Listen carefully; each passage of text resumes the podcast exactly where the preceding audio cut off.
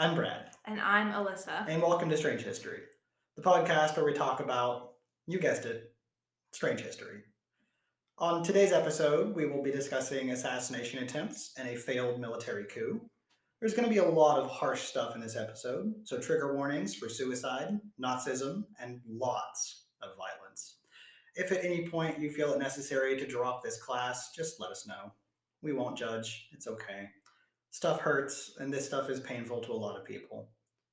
But if you want to hear about Nazis blowing themselves up and getting shot to pieces, go ahead and just stick around.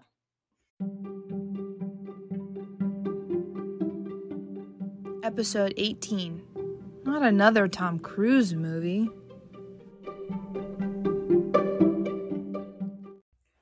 Starting in 1943, it was pretty painfully obvious that Germany's military might was on a steady decline. Fighting a war on all fronts had proven incredibly difficult, and many members of the Nazi military hierarchy had started to question what their lives would be like post war, should Germany lose. The lead up to war and the things that occurred simply don't need to be discussed during this episode. We could literally devote an entire season to just the Second World War overall. Which we won't, I promise. Absolutely not. That is way too much work. It's not strange enough. it's really not. There's some weird stuff that happens in World War II, though. Okay, but not um, now. No, it's, That's where I I draw mean- my lines. I mean, yeah, we can draw some lines there, but like weird World War II stuff, we're not going to cover it in any season. But if you were curious about some weird World War II stuff, look up the Japanese pilot that landed in a field in Oklahoma and declared war on the state of, of, of uh, Oklahoma. I mean. Same. he came back in like the 1990s with his family sword and threatened to kill himself if the city didn't like i don't know what was a word i'm looking for accept his apology he was just going to kill himself in city central if they weren't like oh no it's totally okay that you declared war specifically on this one just just state Oklahoma. Nonetheless, though, in this episode, we will be discussing all the key players during the time frame of around 1943 to 1944. I do feel it necessary that, due to some of the things that are going to be discussed, it is absolutely necessary to include not one, but two trigger warnings. Again, this week we'll be focusing on Nazi Germany, members of high command, an assassination attempt, and a coup literally any of these things could have changed the entire course of history and changed billions of lives. Now, by 1943, it was very obvious that Germany was no longer in a position to achieve any sort of easy victory. In Northern Africa, a combined force of British and American troops had soundly defeated the Germans and Italians and brought a very swift end to the Africa campaign. Erwin Rommel, one of Hitler's most successful field marshals and commanders, had actually abandoned the campaign due to health reasons and had been replaced with an Italian general named Giovanni Messi. Messi? Yeah, that sounds right. That sounds right. What a horrible last name. Messi? You know, there's like a famous soccer player with that same last name, right? I did not. I don't watch soccer. Oh, there's he's huge. I don't. I don't sports. Okay. In March of 1943, the Allied First Army had crushed the last facet of resistance in Africa, but a total surrender would not be achieved until the 13th of May with the surrender of General Messi. 2,700 and. Jesus Christ, I can't math either, apparently. Two hundred seventy-five thousand. Axis POWs were taken during the final surrender, and that severely dampened any hope of a successful war effort from there on out. The loss of experienced troops allowed Allied forces to easily push through Africa and deep into Europe, forcing the Axis to try again to stalemate these troops. It was around this time that talks for an ultimate solution to the war had come about, spoken in hushed tones behind closed doors. The most outspoken man who originally voiced opinion was Claus von Stauffenberg. But as the war dragged on, more and more people on both sides died, and others stepped forward and spoke of a desire to remove Hitler from power and to end the war as quickly as possible. You know me, I always have to do backgrounds on everybody. It's usually what I'm assigned. So we'll talk about Claus a little bit. He was born in Jettingen, Germany on November 15th, 1907. So another Scorpio king. Absolutely. he belonged to Stefan George's circle. This was a German poet in the 19th century. And he was a disciple of him for the rest of his life. So really into poetry. Oh, same. Must be a Scorpio thing. He entered the German army in 1926. He became an officer cadet at 19 years old. He went to a war academy in Berlin and then joined the general staff in 1938 as a quartermaster officer in General Erich Hoepner's 1st Light Division, renamed the 6th Panzer Division in November 1939. So, pretty high up there, basically. Uh, he won distinction as a staff officer with Panzer um, in campaigns in Poland and northern France between 1939 and 1940. He served in many combat positions in all of Hitler's major campaigns. So, Sudetenland? That's right, right? Sure. I've never heard that word before. Really? Seriously. Out of all the history classes I've taken, all the documentaries I've watched, I've never seen Sudetenland. Sudetenland. I have. Whatever. Poland, France, and Tunisia, which was about May 1940 until January 1943. During Operation Bar- Barbarossa. Barbarossa, thank you, which was the code name for the German invasion of the Soviet Union in 1941. Um, Stauffenberg became very shocked by the atrocities committed by the SS, the SD, and the security police, particularly the mass murder of Jews in Russia. He was appalled by the atrocities committed by the German army against Soviet prisoners of war and the treatment of civilian of the civilian population in Russia. He cited these matters to Major Joachim Kuhn in August 1942, but falling on deaf ears at this point. At this point, he requested to be transferred to the North African campaign, and he served in the 10th Panzer Division in Field Marshal Erwin Rommel's African Corps. Stauffenberg was severely wounded during this campaign. On April 7th, 1943, at Sekbet. thank you. There's a whole thing. Sekbet and Newell. Thanks. Which is south of Macedonia.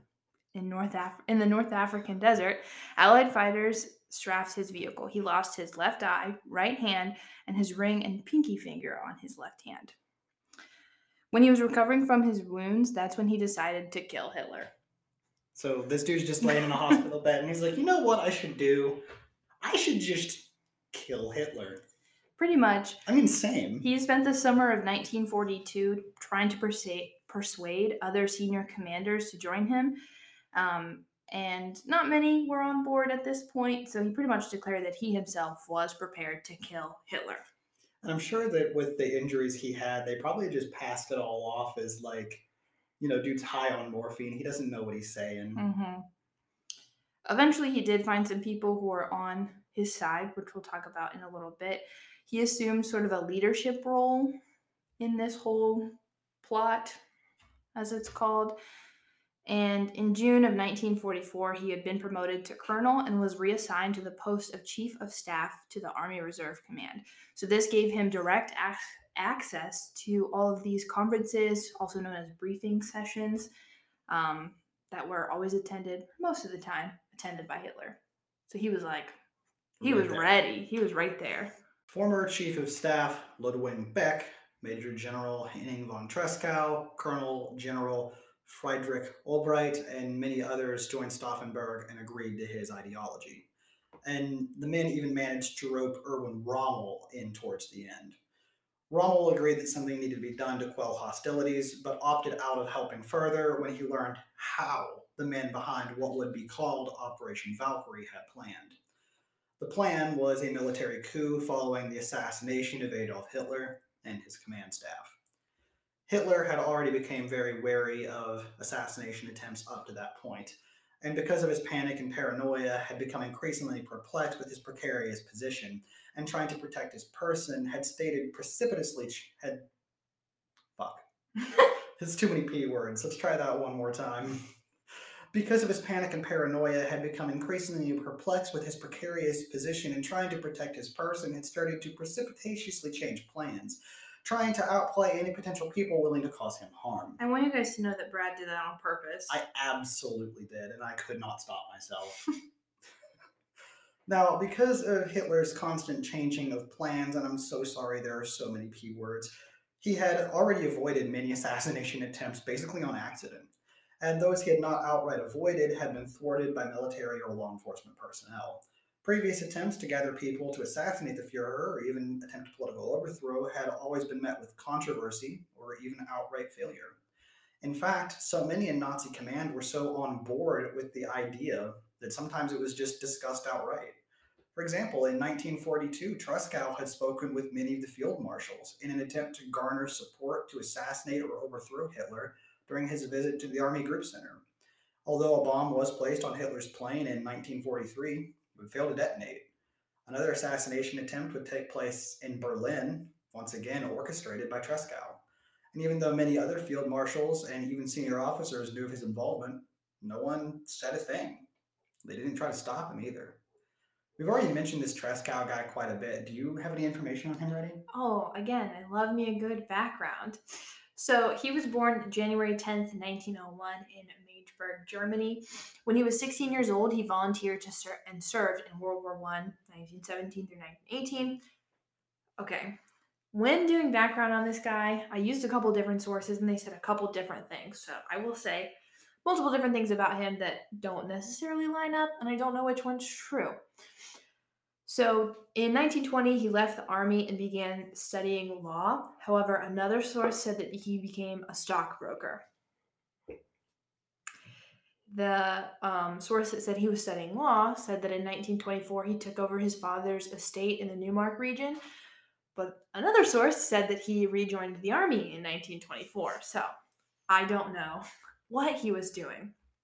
But regardless, by 1939 he had reached the rank of lieutenant colonel and was serving on the staff of Fedor von Bock, which was his uncle.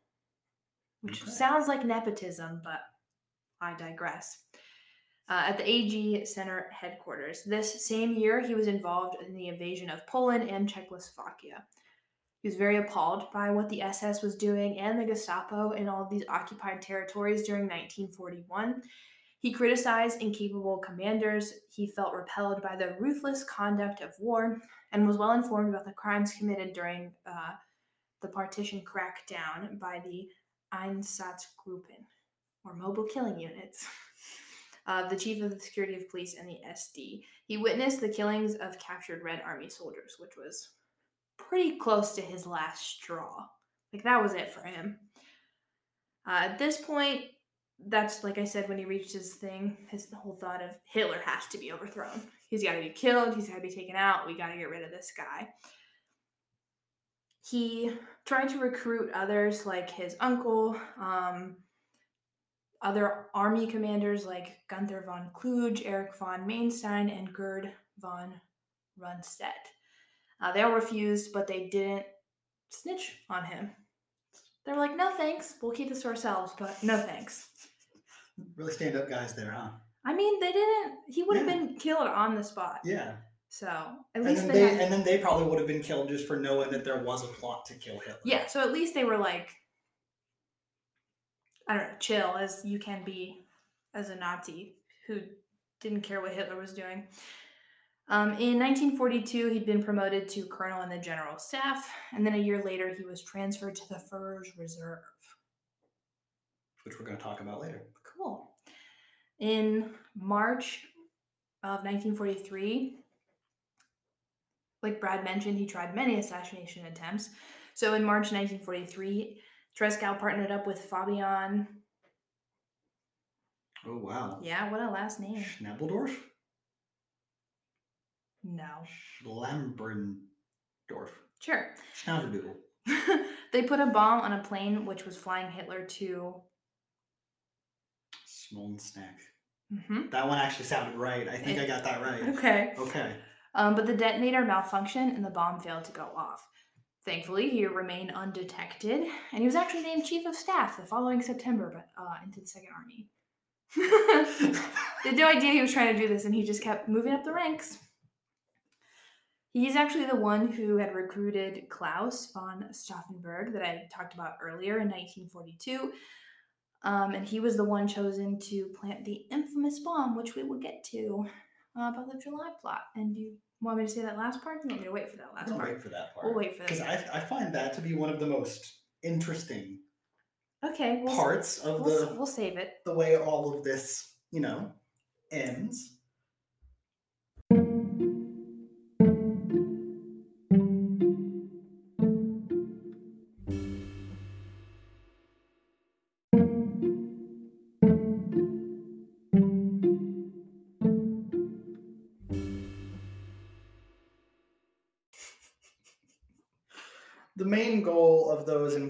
In the July plot was to, of course, remove Hitler from power. However, the individuals wanted this end for a variety of different reasons. A large majority of the original group were labeled as conservative nationalists, or those who wish to uphold nat- or those who wish to uphold national and cultural identity and usually combine their ideals with traditional family values and a strong opposition to immigration. Many were not in this for their homelands, but for themselves. Many of the conspirators were from aristocratic, noble, or pedigree backgrounds. They had originally favored the Nazi Party, but had fallen out of favor with the party when their influence began to fall. Others, like Stauffenberg, believed that various war crimes committed by Nazi Germany were unbecoming of the nation and her people, and just simply wanted the atrocities to end. People from all political backgrounds aligned with at least one of the viewpoints presented during the July plot, and the group had a good mix of political parties participating. There's so many P words. Oh my god. now I'm doing it on just accident. Good God. Um, some of the political parties you could find were communists, liberal and social democrats, conservatives, and even those who had no political affiliations. Uh, I don't think you need a political affiliation to know that Hitler was fucked up. You're not wrong. You're not wrong. The plan was not as cut and dry as just kill Hitler, but was much more nuanced, with formal papers and treaties even being planned in the event that the plot was successful. A commonly agreed upon idea was the establishment of Germany's 1914 borders with France, Poland, and Belgium. Although it was incredibly doubtful that the Allies would have accepted such a massive shift of political boundaries so easily. Some plotters believed that the Allies would be quicker to accept terms if they offered Poland back to the Polacks. But others agreed that a symbolic occupation of Poland was essential to any plan that they had crafted. It was then brought to light that the German replacement army actually had an entire contingency plan in the event that German high command was destroyed or unable to perform their jobs. Albright was the one whom suggested that the replacement army be used to stage a coup. Tresckow agreed and began revising their original plan to suit their needs. Amongst the new plan was a pamphlet that simply read the following The Fuhrer Adolf Hitler is dead. A treacherous group of party leaders has attempted to exploit the situation by attacking our embattled soldiers from the rear in order to seize power for themselves. Kind of sounds like they just came up with a plan and were like, what if we just blamed all of this on someone else? I mean, it, it makes sense. They had all the people who were involved. I don't know if you're going to talk about this or not. All the people who were involved had a plan of who was going to take over once Hitler and all these high command officers were dead. Yeah. It was incredibly detail oriented. I mean, you you had to be. Yeah. Various and highly detailed instructions were written and given to everyone from radio operators and telephone offices to government offices and military outposts and even concentration camps. And after I wrote this script, I found out that Hitler's left hand man, Heinrich Himmler, also received a copy of this and said absolutely nothing. Yeah. It's insane I, I said yeah, like I knew that, but you told me Yeah. that before. So Operation Valkyrie now only had one source of opposition General Frederick Fromm, the current commander of the replacement army and a very hardcore supporter of Hitler. He would need to be won over or simply eliminated before the plan could progress. Another hurdle in the plan was the fact that Hitler had become so paranoid he hadn't visited Berlin in months, preferring to spend most of his time in the Wolf's Lair, a highly reinforced headquarters in East Prussia. In that instance, he was always heavily guarded and eventually started to only see individuals he trusted wholeheartedly, Heinrich Himmler, the commander of the Waffen SS and Gestapo secret police, and the man who controlled the establishment of concentration camps, had become increasingly concerned about Hitler's inner circle, and rightfully so, as this is where the majority of the discontent and assassination attempts had stemmed from. By 1944, the Gestapo investigations had started to draw clear lines between the plotters and previous assassination attempts, and Gestapo leaders began to close in on several of those involved with the plan. During the rigid investigations, however, the main group members were still in constant contact with one another. Himmler himself was even once approached by a member of the German resistance, a man named Johannes Popitz. He was the chief financial officer for Prussia. During this meeting, Popitz declared his support for the German resistance movement and even stated his intent to displace Hitler to end the war early, through not force, but political channels. The meeting would end with no real excitement other than the arrest and eventual execution of Popitz, but Himmler never attempted to track down the rest of the network, even though he now knew they were operating within the German government. Perhaps he never tried to track down conspirators because he knew the war was unwinnable. Maybe he just didn't care. Despite trying to get Himmler on board, however, it became clear that, that many members of the plot did not want the ruthless and evil SS chief to become the next leader of Germany. So plans were amended again to ensure his death as well as Hitler's. And in the words of Tresckow, coûte que coûte or whatever the cost. Because of this change, the first attempts to assassinate Hitler by the group were simply aborted due to Himmler not being present. I didn't mean to clear my throat so loud. Sorry. So, as Brad said before, this is called the July Plot or Operation Valkyrie. But before we get to the month of July, there were many attempts um, by the group to assassinate Hitler. On June 7, 1944, Stauffenberg had attempted to detonate a bomb in a meeting at Berghof, but his other conspirators wouldn't give him total approval because Himmler and Erwin Goering weren't there, and they wanted to get rid of that high command. On July 11th, Stauffenberg bought, brought a bomb that was hidden in a briefcase with him as he was attending a briefing at Hitler's Berghof residence again, but circumstances beyond his control, whatever that means, had prevented him from doing so. Earlier that year, in March, uh, March 11, 1944, Captain Eberhard von Brittenbuck, sure, Sure, that looks right. uh, showed up with a concealed pistol in hopes of assassinating Hitler, but the guards wouldn't allow him to enter the same room as Hitler, which is, I mean, yeah, obviously, I don't know why I tried that. Doing math, sorry. On the on the fifteenth of July, um, Stauffenberg flew to the Wolf's Lair's headquarters with Captain Frederick Karl Klausing, who was a co conspirator, and they had the intention of leaving a bomb in one of the briefing meetings with Hitler. This attempt was again called off by senior conspirators in Berlin due to the absence of Himmler and Luftwaffe Air Marshal Erwin Goering. Again, wanted to get rid of that high command. Stauffenberg, though, had secretly agreed with his close friend and co conspirator Colonel Albrecht von Merz to try and kill Hitler anyway. However, when he returned to the meeting room, the meeting had already ended only after five minutes. Wow. a five minute meeting. That's all. In the first week of July, Stauffenberg would be promoted to Chief of Staff to General Fromm, and this would give him access to Hitler's military events there at the lair. His new proximity to even more members of high command meant new allies as well, such as General Karl Heinrich von Stupelnagel, Stupelnagel, Nagel, Stupenagel. Sure.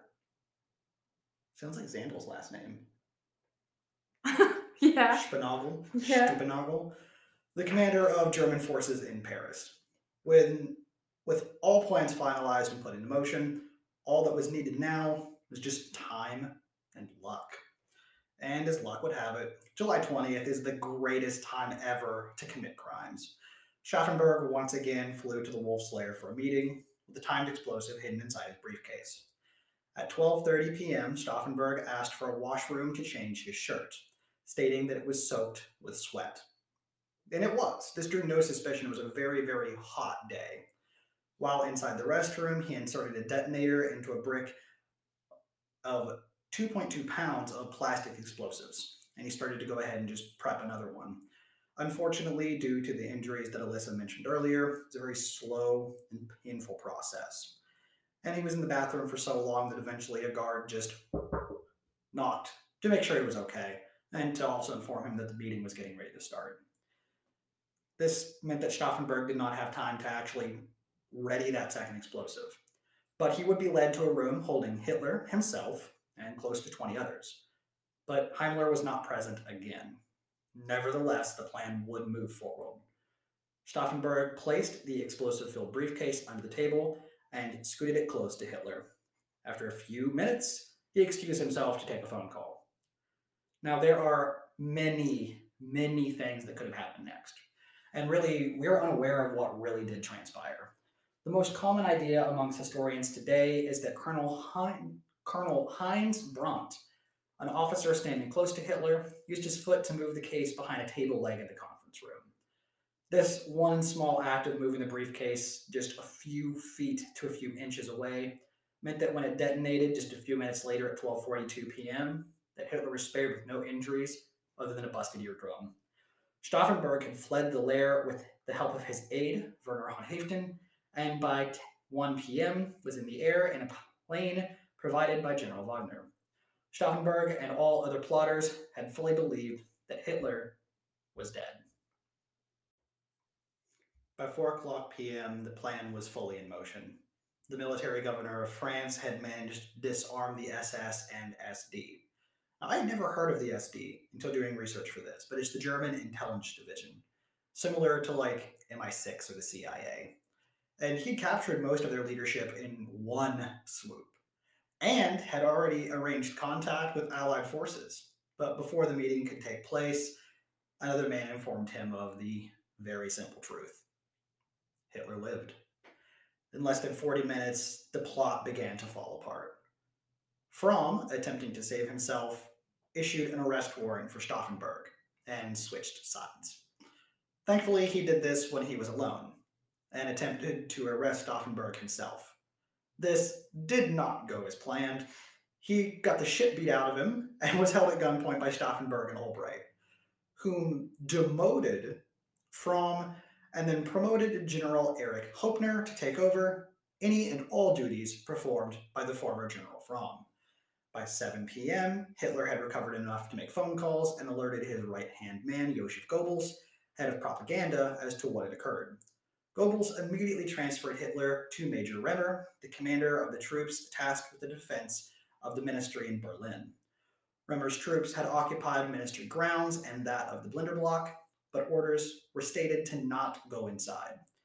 As his troops began to deal with the chaos and reorganize the city, plotters started to fall apart, and those with less conviction switched sides in an attempt to save themselves. A shootout would occur inside the Bendlerblock, which would result in the wounding of Stauffenberg.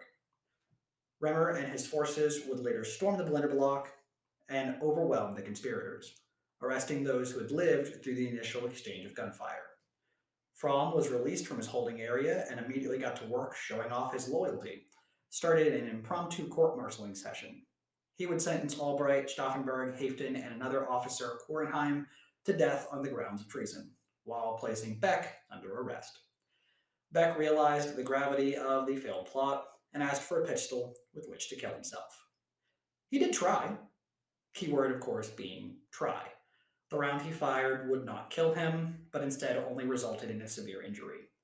He would be shot in the neck by Nazi soldiers in an attempt to put him out of his misery. Despite protests from Major Remer, Fromm ordered the immediate execution of the officers, most likely to prevent his involvement from actually leaking out. Before he could order more executions, SS troops arrived and took control, banning any further executions. Stauffenberg's final words during the execution have been told in two different fashions, depending on whether you're listening to the people who were involved in the plot who lived, we're going to talk about them later, or those who were not. But they're very similar to each other. Long live our sacred Germany, or long live the secret Germany. Stauffenberg was also the only man to accept final words prior to the executions being performed.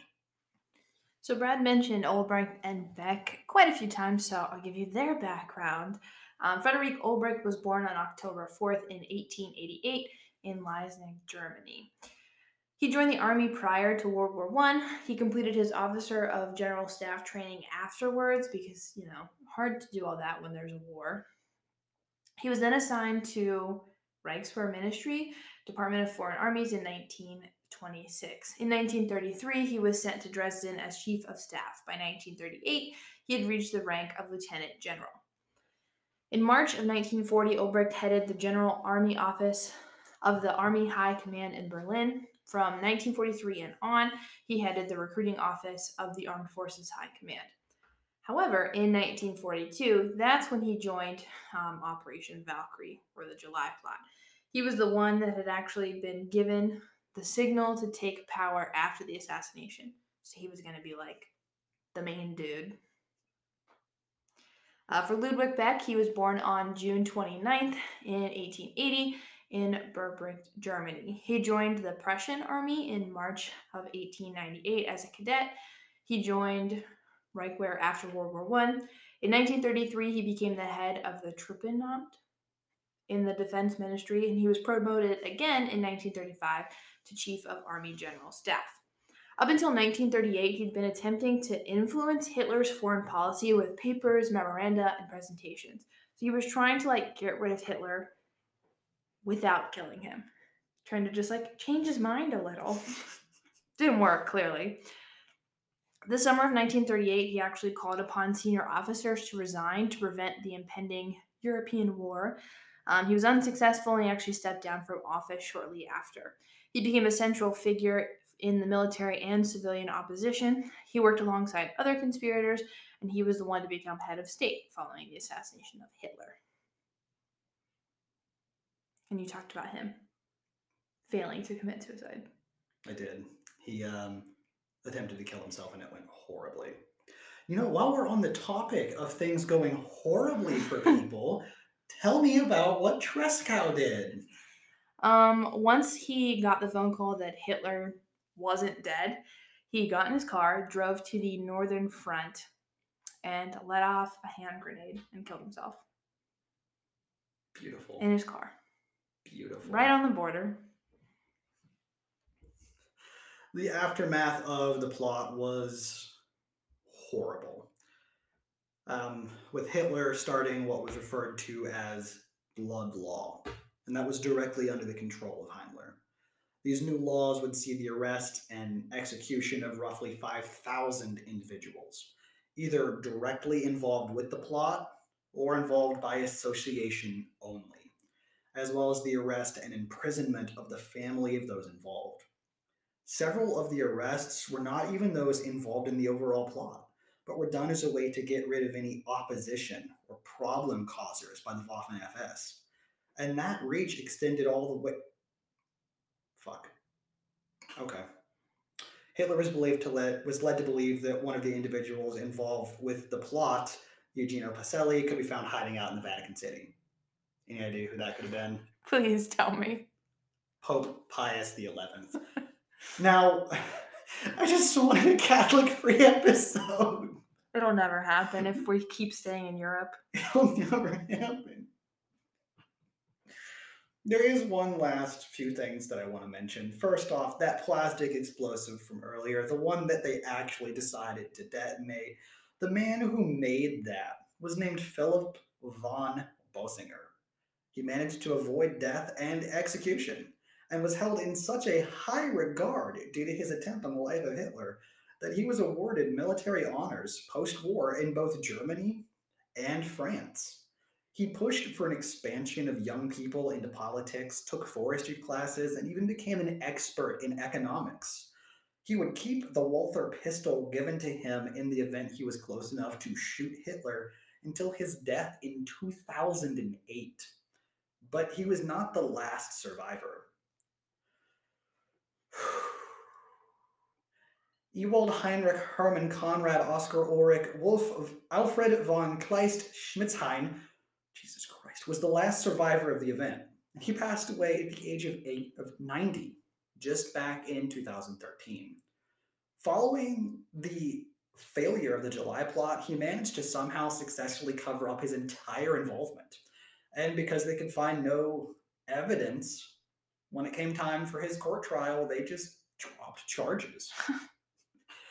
Towards the end of his life, von Kleist had done so much to strengthen alliances between everyone that when he retired, eight NATO sitting chair members were present and even saluted him. And he even received his own United States Distinguished Public Service Cross in 1991.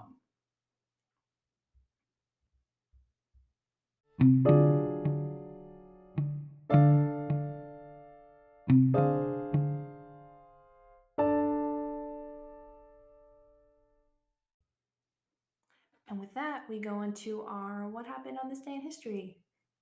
That- That's the best way to say it. yeah, it's a boop historical events. What's the date? What's today? March 4th. March 4th. Okay, I've not looked at the calendar lately. So in 1789, that was the first U.S. Congress meeting. Uh, they declared the Constitution in effect, and the U.S. representatives also had a full meeting as well. In 1792, oranges were introduced to Hawaii. And uh, when she told me about that originally, I got oranges confused with pineapples. don't know how that happened. I am not aware. It's because you don't eat fruit. I eat fruit. I have a whole stack of uh, canned fruit in the kitchen. I love fruit. I don't like vegetables. I only eat vegetables. Green stuff is icky. Anyway, um, March 4th used to be the day of presidential inaugurations. So, up until 1933, with the ratification of the 20th Amendment, which made it January 20th instead of March 4th, because there was too much time in between Election Day and Inauguration Day, and it made things weird. So, a bunch of presidents were inaugurated. Um, you know, Washington had his second one. He actually had the shortest speech ever 133 words. Wow. I mean, it was his second inauguration. Right. It's not like he had much to say. At that point, he'd already been. He already did everything. Yeah. uh, 1797, John Adams. 1801, Thomas Jefferson, um, who was the first to get inaugurated in Washington, D.C. 1809, James Madison. 1817, James Monroe. 1825, John Quincy Adams. 1829, Andrew Jackson. 1837, Martin Van Buren. Which, looking this up, I realized I don't know my US presidents. I have no idea who that man is. 1841, William Henry Harrison, who had the longest speech, which was 8,443 words. Jesus Christ. Yeah. In 1909, the US prohibited interstate transportation of game birds. Why that was important, I don't know. In 1922, Nosferatu. oh my god. In 1922, Nosferatu, the unauthorized adaptation of Dracula by Bram Stoker, uh, premiered at the Berlin Zoological Garden in Germany. In 1924, the Happy Birthday song was published. It was written by Clayton Sunny. Are you going to sing it for us in I Spanish? no, but I can sing it in Spanish and English. Look at me go. In 1936, we had the Hindenburg disaster, which could be probably an episode in itself. It probably could be. And in 1966, John Lennon was quoted saying, "We are more popular than Jesus" when talking about the Beatles. um, you want to know what a random little stupid fun fact? Sure. I get John Lennon constantly confused with uh, the Russian oligarch by the same name. So when I first saw that, I completely forgot that he was in the Beatles, and I was like, wait. Who "Wait, John Lennon was? Lennon thought he was more popular than Jesus? that doesn't seem right." so big day, but not really. March 4th. Be sure to stay tuned after our outro to hear about our friend Steph over on the podcast Creepy Vibes Only.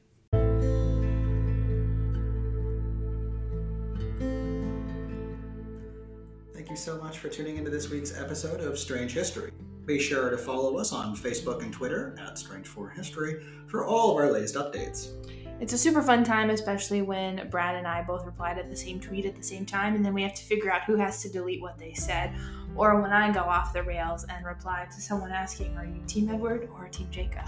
and if you want to find out what team I'm on, follow us on Twitter. And uh, for the Bird in the Hand podcast, if you're listening, Alyssa did end up um, being safe. I don't have to come hang out with you guys, but I'm more than welcome and willing. You can follow us on Spotify, Apple Podcast, Amazon, or pretty much wherever your ears are listening. And of course, always enjoy the strange, weird things that make us us.